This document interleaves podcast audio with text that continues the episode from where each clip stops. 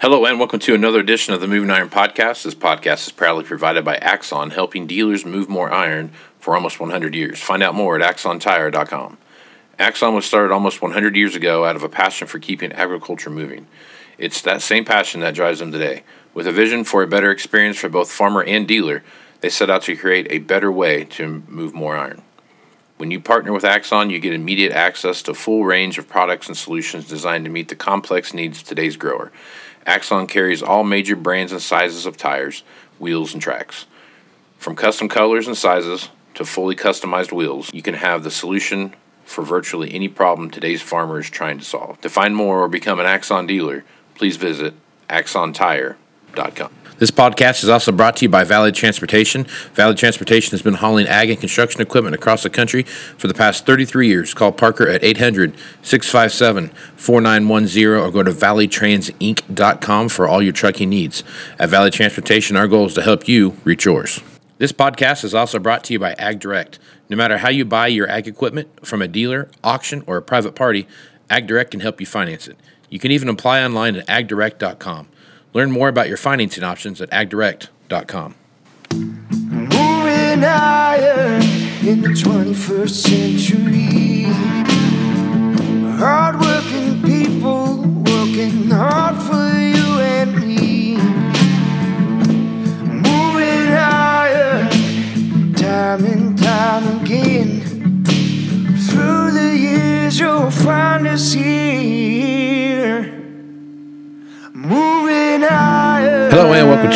Podcast Markets. This edition of the Moving Iron Podcast is brought to you by Axon Tire, helping dealers move more iron for the past 100 years. For more information, go to axontire.com. Valley Transportation has been hauling ag and construction equipment across the country for the past 33 years. Call Parker at 800 657 4910 for all your trucking needs at Valley Transportation. Our goal is to help you reach yours. No matter how you buy ag equipment from a dealer, auction, or a private party, Ag Direct can help you finance it. You can even go online and apply at agdirect.com. Learn more about your financing options at agdirect.com. Nailed it this week, Shawn. Nailed it. Nailed it. Well, um, uh, okay. so hold on now. Three years, you know, I was betting four, but you did in three. That's good. You know what? I'm a fast learner, Shawn. So you just it just keeps it just comes a surprise. You know, you know what I'm saying? well, I, I am excited that uh, you've got yourself polished on that. That's great.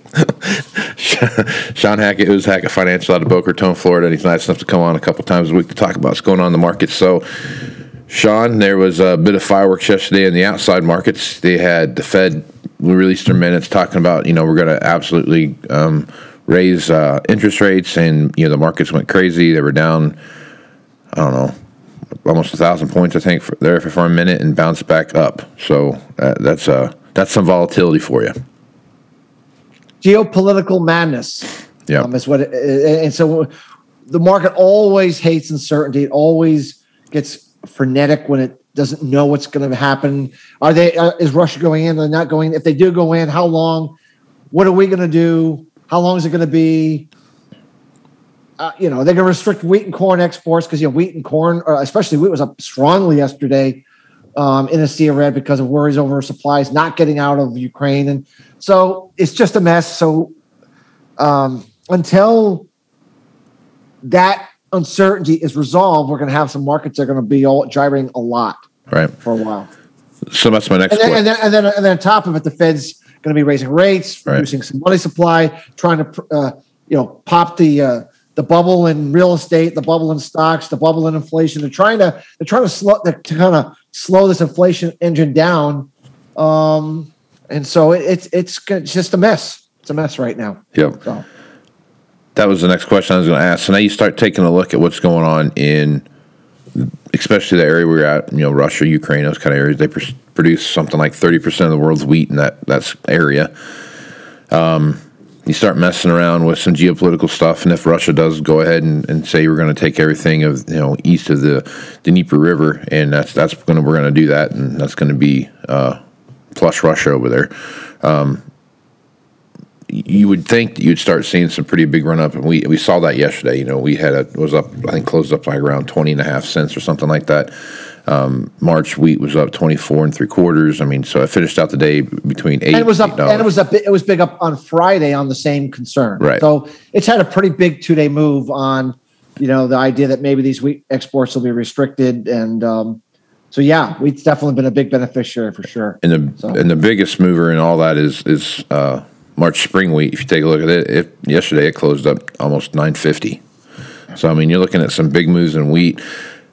If you start looking at wheat like this, how is that going to start playing into this into this uh, March uh, crop um, mix report that comes out? I mean, you start taking are more guys going to start taking a look at wheat and saying maybe I should plant some wheat with this with the way the inputs are, Well, obviously, spring wheat, you know, um, right?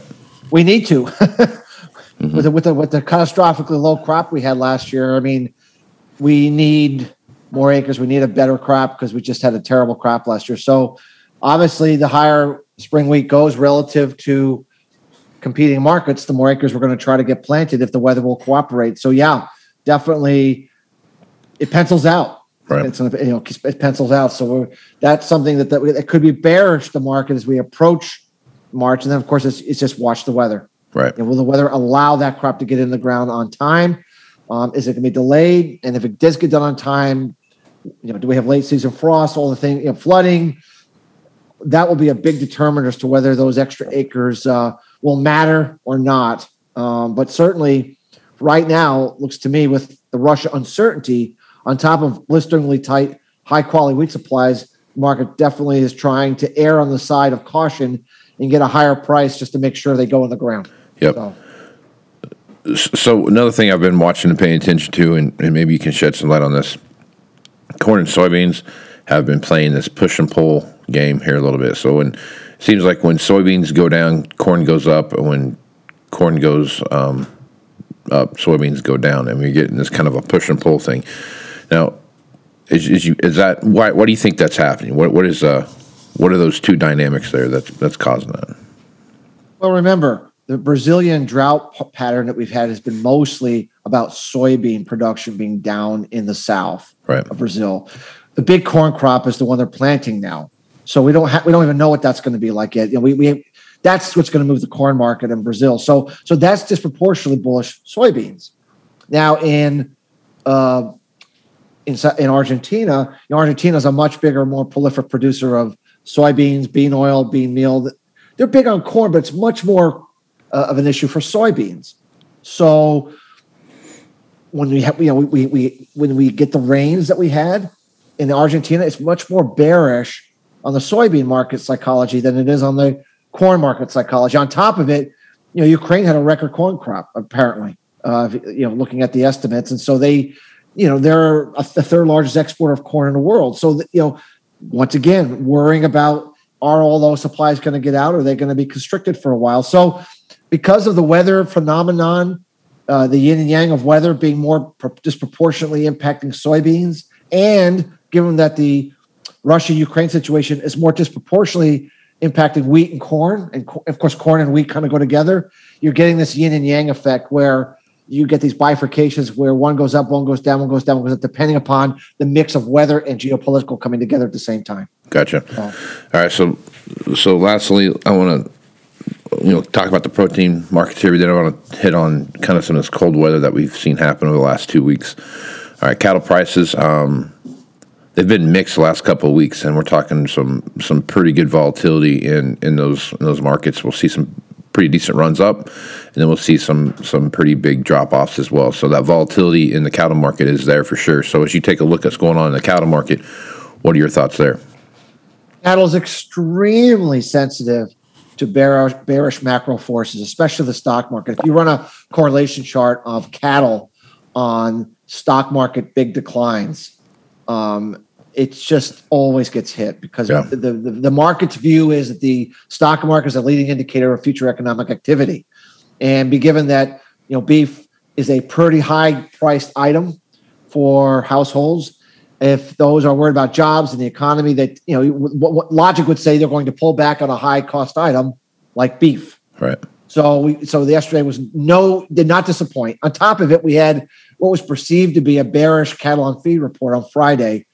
Um, you know, they showed uh, cattle on feed and uh, placements a little higher than than the estimates uh, were suggested, and and so when you put when you put those two things together, you know it was a perfect day just to hit the hit the market hard. But notice what happened at the end of the day, especially for feeder cattle. We rallied three points off the lows in like the last ten minutes of trade. That's to, when you see that that's a bullish market. That's a market that it was down all day took all the hits took all the selling but then once the stock market started to turn and and, and the selling dried up it immediately gave half the, climb back at the very end of the day. They're saying there's good buying underneath this market uh, casey. Uh, I, I really thought that reversal at the end of the day might have suggested that yesterday might have been the low for the cattle trade for a while so okay Let's jump over and look at the hogs real quick. Hogs had a pretty good day yesterday. They were uh, about about thirty seven and a half cents, and and they've been kind of again same kind of concept. You know, they'll get hammered one day and they'll have a great day the next, and it's kind of back and forth, back and forth, back and forth. Tons and tons of volatility. Looking at uh, the hog market, what are your thoughts there? Well, you know, pork is always viewed as the I, I don't want to this to be derogatory, but the poor man's meat, right? I mean, it's it's the meat that most more people can afford because uh, it's a lower cost item for the for the household. So so when one's worried about economic concerns, if you're going to reduce your consumption of beef, you might increase your consumption of chicken and pork as a replacement because you're replacing a high cost for lower cost. Um, on top of it, we know the pig numbers are low. Uh, we've not been rebuilding the herd, um, you know, and, and, and that's keeping the market nervous um, and, and bidders coming in. So, so overall, we've been in this, as you said correctly, this back and forth trading uh, pattern. And uh, but but but but hogs have never been as as sensitive to stock market gyrations, to economic concerns as the cattle market has tended to be. So, so yesterday, you know, conversely, it was not that imp- it was not as impacted. It was less right. impacted, and I still believe that the market is is um, uh, you know it's it's priced in the lack of Chinese demand.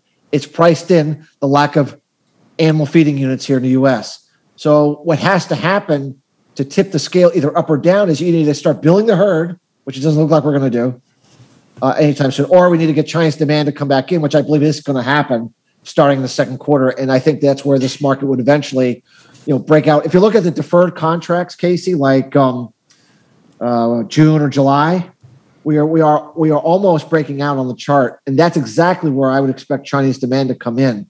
So I almost think that the that the trading of the hog futures is starting to tell you where the market is sensing when China's going to come back in buy because they're they're really starting to pump up those deferred contracts versus the nearby.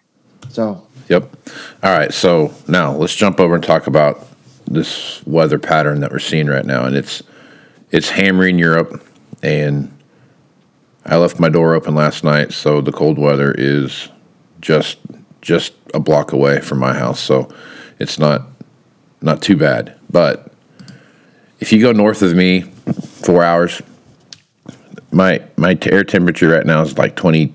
I know it's not it's warmer than that. It's uh, it's like 15, 16 degrees, something like that right now. Maybe twenty degrees, something like that. And um, but you go four hours north and you want to just put a negative number in front of that, uh, negative number sign in front of that, and it gets wicked cold really quick, and you don't have to go very far to get into that really cold, cold Arctic air. Um, then you go over to Europe and take a look what's going over there, and southern um, Eastern Europe is just getting hammered by some cold weather. That Arctic cold air that you've been talking about is really starting to make its run south. So I guess talk about that a little bit. We've talked about it before that we've been dealing with this stretching of the polar vortex. I, I want to be very clear. This is this is different than a sudden stratospheric warming event and a polar vortex event like what happened last February. It's very important to understand the distinction. The distinction is if you if the if the stratosphere really warms and displaces the cold air and you destabilize the vortex, a piece of the vortex actually breaks away and just lunges into the lower latitudes. And you literally get a polar vortex Arctic air mass on top of where it ought not to be. That's what happened last February. Right. That's not what we've seen this, this so far. What we've seen is that the polar vortex is, is getting stretched and then it coils and it's getting stretched and it coils and it's getting stretched. So we're getting a distorted polar vortex. And every time it gets distorted, it's pushing this cold air down. But it's not a polar vortex event, it's a stretching of the polar vortex. And that is a function of the quasi biennial oscillation being the most negative, second most negative since 1950, which is really high easterly stratospheric winds that blow against the jet stream and destabilize, consistently stabilize the polar vortex. Now, it doesn't mean, by the way, we're not going to get a sudden stratospheric warming polar vortex event. It just means that we've been dealing with this persistent stretching, and we're gonna and we've we've had two in January, and another one is coming next week. In fact, it looks like it's going to stretch even further than we've seen the last two. We're gonna have we have frost warnings, serious frost warnings here in Florida this coming weekend in the citrus belt. It looks like it could be below 28 degrees in Central Florida, uh, you know, where, they, where the citrus is grown. And so that's the function of this stretching, this extra stretch in the polar vortex this time around that's undulating this air further into the southeast because it pretty you don't get that kind of air in, in Florida very often. That's a pretty good push. In fact, I have I think the last time it happened, if I recall, was 2010 that we had something like that come down this far. So, Yep. so that's what's going on, and we don't really see that pattern changing. Uh, you know, we think it's going to continue to go back and forth. The only thing is, can we get a, a, a, a sudden stratospheric warming event that produces one of these crazy two to three week periods of I mean, we had some really cold air in, in a, you know, and even a lot of places record, but like cycle cold air like last year. I think we will. My, my, if I had to guess, just looking at the pattern, probably late February into the into middle March is probably where I think we could develop one of those, and that would really, you know, set the market off because that would be a late winter polar vortex and really, you know, produce the kind of heating degree days that you normally see in the month of March, which we expect to be very cold. So it's been a, it's, it's been a different winter, uh, obviously than last year, and it and, and uh, this um the stretching of the polar vortex is something that is a that you only will get if you have amplified La Nina, negative QBO, low solar, and we have those three conditions that provides this uh, this unusual behavior of stretching of the polar vortex. It's uh, it's an interesting feature, and the and the reason why you know Eastern Europe and, and parts of Russia because when when you elongate it, it's here, and on the opposite side of the northern hemisphere, they're getting the stretch too. So it's th- those two areas that are getting the stretch, just like you mentioned. So it, it fits why that's happening exactly the way that it is. Yep. So And it's uh, especially if you look at like the northeast part of the United States, basically from Virginia north, it's been it's been a very cold winter over there, and it kind of goes back to the natural gas thing that we've talked about here before, and heating oils and those kind of things. There, there's a lot of uh, a lot of demand for that right now, and and it's just like you we see in the marketplace. I mean, it's just driving the prices up. Well, and right now, I mean, there's they also had a lot, a lot of snow in, on the eastern seaboard, uh, in the northeast, and you know that whole eastern quadrant. And it looks like another major snowstorms coming up the northeast. Looking at potentially one to three feet of snow anywhere from New York to Boston up to Maine. Uh, you know, just big time, big time nor'easter snowstorm uh, that's going to dump a tremendous amount of snow uh, on top of what happened to the Carolinas and all the last go around. Right. So, yeah, but it's um, it is a central east based focus, and you're right on the western edge. I mean, you're just missing the fun um, of all of that right now, and it doesn't mean you won't get some. It just means right now the pattern is just, as you said, just to the east of you right now. Well, I'm still holding out for our late March blizzard. You can't you can't live out here and not have one of those. So that'll I, I'm th- sure that'll. I happen. actually, Yeah. I actually do think March you'll get that. I think we're going to be moving the air mass a little more central based in March, and you're going to get everything, everything you, you want to. You you can get your uh, your your skis out and um, Mm. you know do some cross country skiing. So Well, I'm excited. I can't wait. I mean, I'll tell you what. we need we need some moisture though. So I guess if we get snowed in for a day or two, get some moisture out of it, it'll be all right. I guess. for sure. All right, Shawn. Good stuff as usual. Folks want to reach out to you and get more information about what it is you're doing at Hackett Financial. What's the best way to do that? The website is Hackett, H A C K E T T, advisors.com. We go over a lot of things about how we do our weather our forecasting to see if we could be of help to your listeners. Right on. And I'm Casey Seymour with Moving Iron Podcast. Make sure you check me out on Facebook, Twitter, and Instagram. So you find the latest editions of the Moving Iron Podcast. Also go to Moving Iron LLC for everything Moving Iron related. Also check out um, the information there on about the Moving Iron Summit coming up in Nashville, Tennessee. If you're looking for more information about that, send me an email at Moving Iron Podcast at movingironpodcast.com and I'll be happy to answer any questions you have. That'll be September 6th, 7th, and 8th at the Hilton downtown there in Nashville. So, looking forward to that. Shawn's going to be there, and he's going to be talking about what's going on in uh, the weather as we take a look at there and how that's going to affect the markets up coming up. So, Shawn, looking forward to that. El Nino, El Nino, El Nino, and El Nino. That's what we're going to be talking about. Outstanding. Can't wait. it, it, will be a completely different presentation with different uh, weather variables and different uh, impacts. Uh, so, um, you know, it, will be nothing like the ones we've been doing for the last few years, which have been more La Nina centric. Mm-hmm. Um, yeah, so it'll be good. It'll be important, and it'll it'll really be, uh, uh, you know, give a different uh, look on what crops and what production areas and what places in the world are going to be more impacted than not. Right on. Well, Shawn, appreciate you being on the podcast, man. Thanks, Casey. Really appreciate look forward to Thursday with a once again a polished intro. That's right. That's right. We are going to polish that sucker up. Even I mean, next time I probably blow your mind. So I hope you're ready for that. I'm ready. All right, man. All right. Well, with that, I'm Casey Seymour, Shawn Hackett. Let's go some iron, folks. Out. You want to have a meaningful competitive advantage to help sell more equipment. Whether you represent the sales, parts, or management department of an implement dealership, there's a surprising amount of complexity when it comes to tire, wheel, and track technology. Let Axon worry about that so you can get back to supporting your customers. Axon has leveraged years of experience to create a streamlined process that gives you a proven path to help today's grower and sell more equipment.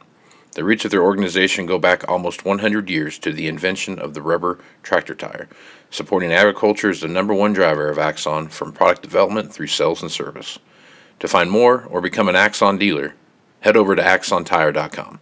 This podcast is also brought to you by Valley Transportation. Valley has over 33 years in the trucking business, moving ag and construction equipment across the country. At Valley Transportation, our goal is to help you reach yours. For more information, go to valleytransinc.com or give Parker a call at 800 657 4910.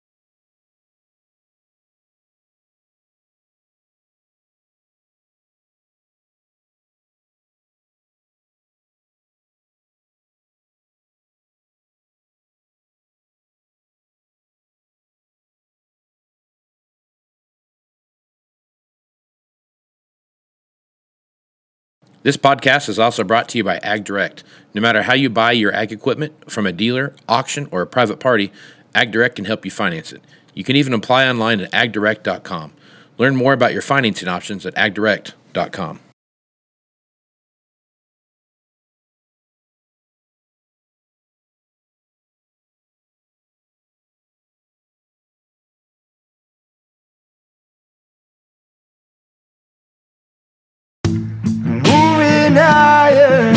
in the 21st century.